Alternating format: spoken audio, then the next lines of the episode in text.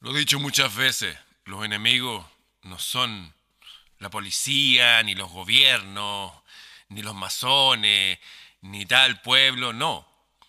Los enemigos son ciertas personas en las élites que dan las órdenes y los otros las siguen. Pero hay gente que ha decidido no seguir órdenes y ha denunciado a las élites.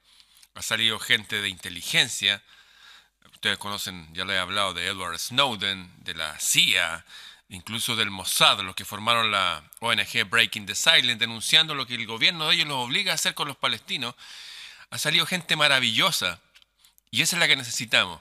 ¿Y qué pasaría si ahora saliera gente a desobedecer lo que dicen estos gobiernos y estas OMC dirigidas por gente de dudosa reputación? Escuchemos a un doctor, este es el doctor Jeffrey Burke de California, denunciando el sistema. ¿Qué tal si los expertos están equivocados? ¿Qué tal si poner en cuarentena a los sanos en realidad no salva vidas?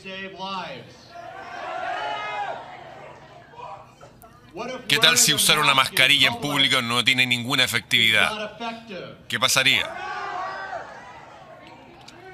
Mi nombre es el doctor Jeff Burke y estoy aquí representando miles de médicos en todo mi país cuyas voces están siendo silenciadas porque no estamos de acuerdo con los medios de comunicación dominantes y los expertos que nos dicen qué hacer.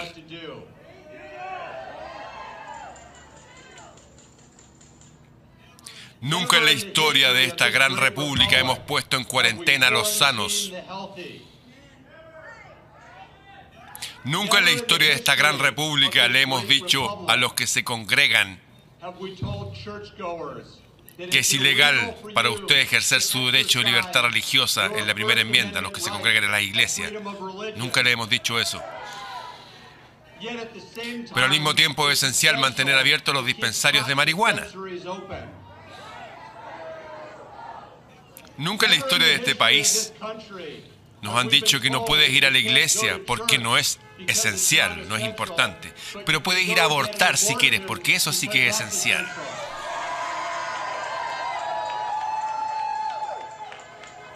Nunca antes en nuestro país hemos dejado salir a los delincuentes de las cárceles, pero le hemos dicho a ustedes que no pueden ejercer su segunda enmienda, protegiéndose comprando un arma de fuego.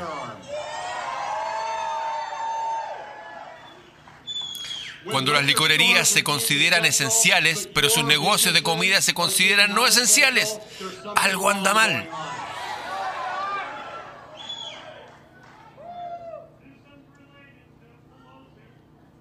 Este folleto, señores, es la Declaración de Independencia y nuestra Constitución de los Estados Unidos.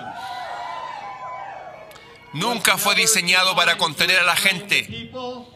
Fue diseñado para contener al gobierno.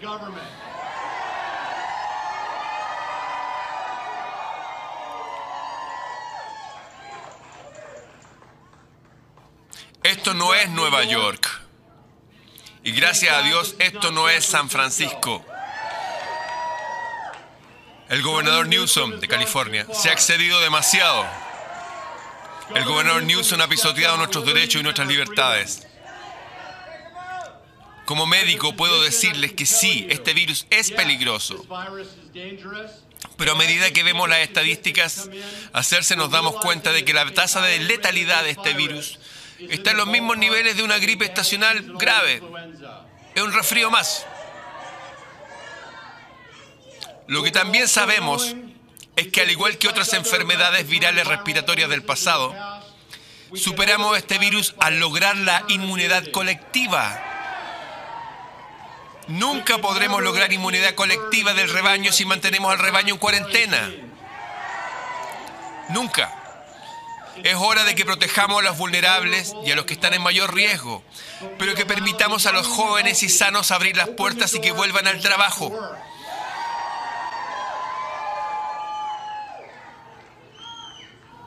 No permitan que sus voces sean silenciadas. Asegúrense de que sus representantes electos, que aparentemente son esenciales, escuchen su voz alta y claramente.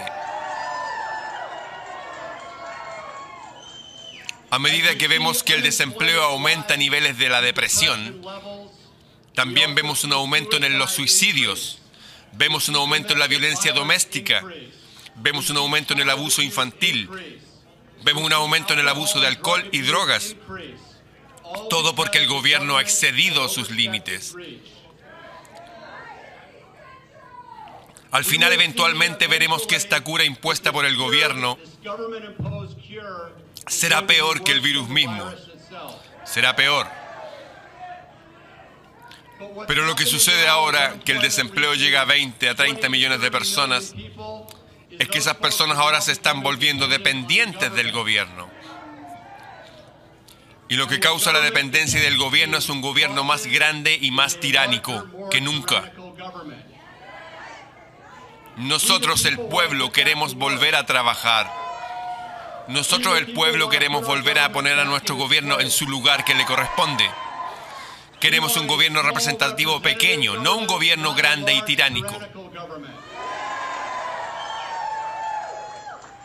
Estoy aquí representando a miles de médicos en todo el país, cuyas voces deben ser escuchadas.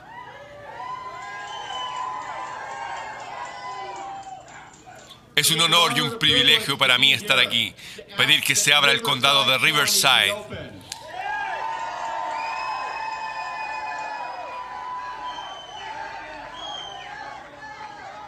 Queremos que se abra el condado de Orange.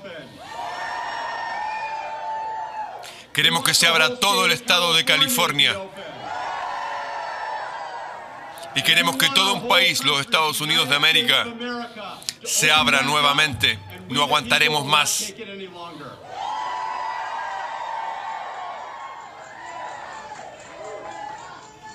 Gracias por invitarme a asistir a esta manifestación. Manténganse fuertes y seguros. ¿Qué les pareció el discurso de este doctor? Deberían haber más. Hay más. No están en todos los estados todavía. Pero hay, deben haber, si es lógico, es una cuestión matemática, es una cuestión estadística. Y yo digo, ¿dónde están los doctores de mi país? En Argentina tienen a Chinda Brandolino y otros más, bien. Pero acá en Chile, en Bolivia no he escuchado a nadie, en Perú, en Ecuador, en Colombia, en Venezuela, en México.